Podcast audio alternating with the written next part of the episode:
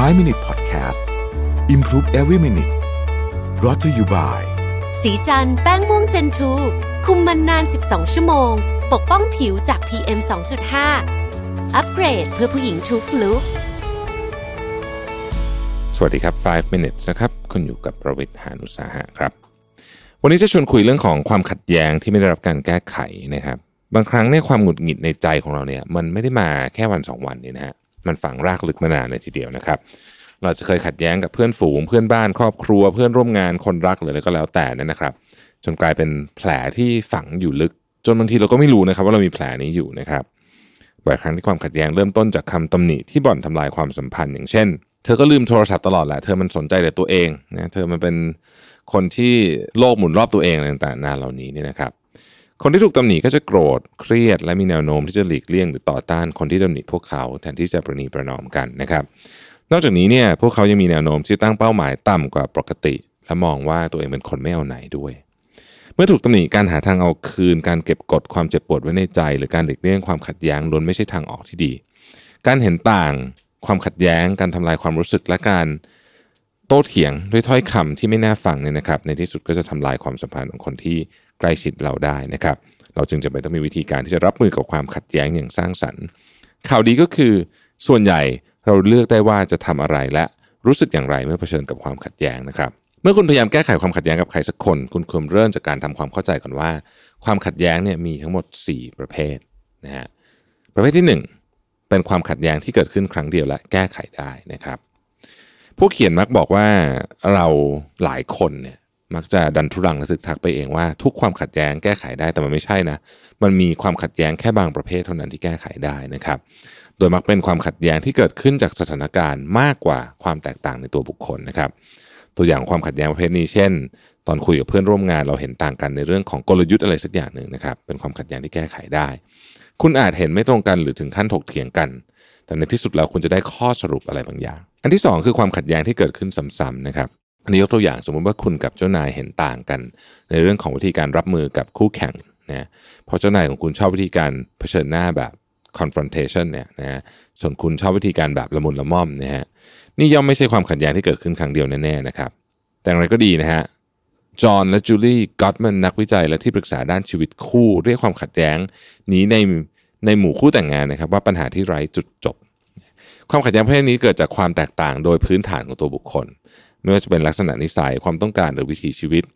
มันไม่มีวันหายไปนี่คือสิ่งที่คุณต้องยอมรับนะฮะตัวอย่างเช่น ถ้าสมมติว่าผู้ชายที่ไร้ระเบียบแต่งงานกับผู้หญิงที่ชอบความระเบียบเรียบร้อย เธอย่อมอยากให้บ้านสะอาดสะอ้าน ขณะที่ตัวผู้ชายก็วางเข้าของระเกะระกะนะครับ ความไม่เป็นระเบียบไม่ได้เป็นปัญหาสำหรับผู้ชายนะฮะความเป็นระเบียบต่างหากเป็นเรื่องยากสำหรับเขา นะครับ เพราะฉะนั้นความเป็นระเบียบก็อาจจะเป็นเรื่องที่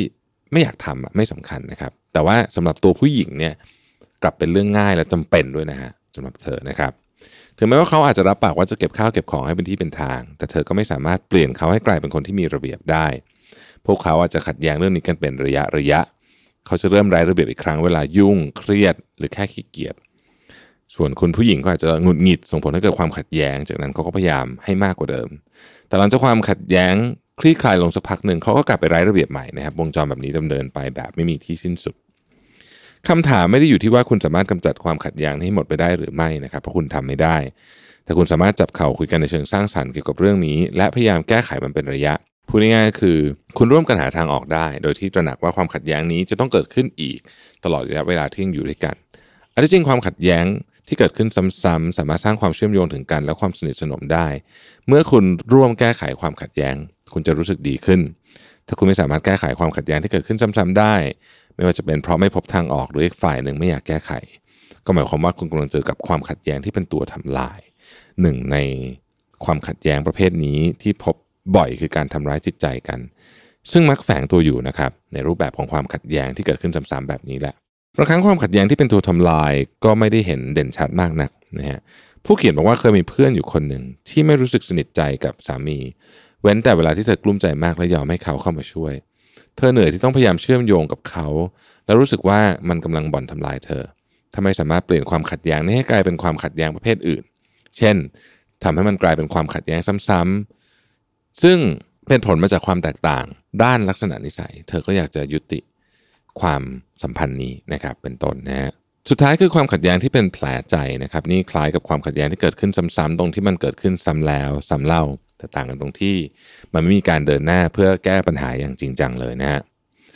ความขัดแย้งที่เป็นแผลใจก่อให้เกิดความหงุดหงิดและความเจ็บปวด หากปล่อยทิ้งไว้ก็รังแต่จะแย่ลง ทั้งยังนำไปสู่ความรู้สึกว่าไม่เป็นที่รักไม่เป็นที่ยอมรับ และถูกเข้าใจผิด ความขัดแย้งประเภทนี้จะนำไปสู่ 4 สัญญาณที่ คุณกอตแมนได้ทำนายว่าเป็น 4 สัญญาณแห่งการทำนายการหย่าร้าง อันได้แก่การปกป้องตัวเองการเหยียดหยามการวิจารณ์และการพูดกับกำแพงนะครับ คือการพูดกับคนที่ไม่หือไม่อือเลยทั้งสิ้นเนี่ยนะครับ หลายคนสามารถเปลี่ยนความขัดแย้งที่เป็นแผลใจให้กลายเป็นความขัดแย้งที่เกิดขึ้นซ้ำๆได้ด้วยการเรียนรู้วิธีขัดแย้งในแบบที่แตกต่างจากเดิมนะครับ การพยายามแก้ไขความขัดแย้งร่วมกันนั้น สร้างสรรค์และเครียดน้อยกว่าการชวนทะเลาะเป็นอย่างมากนะครับ ขอบคุณที่ติดตาม 5 minutes นะครับ สวัสดีครับ 5 Minute Podcast Improve Every Minute Presented by สีจันแป้งม่วงเจนทู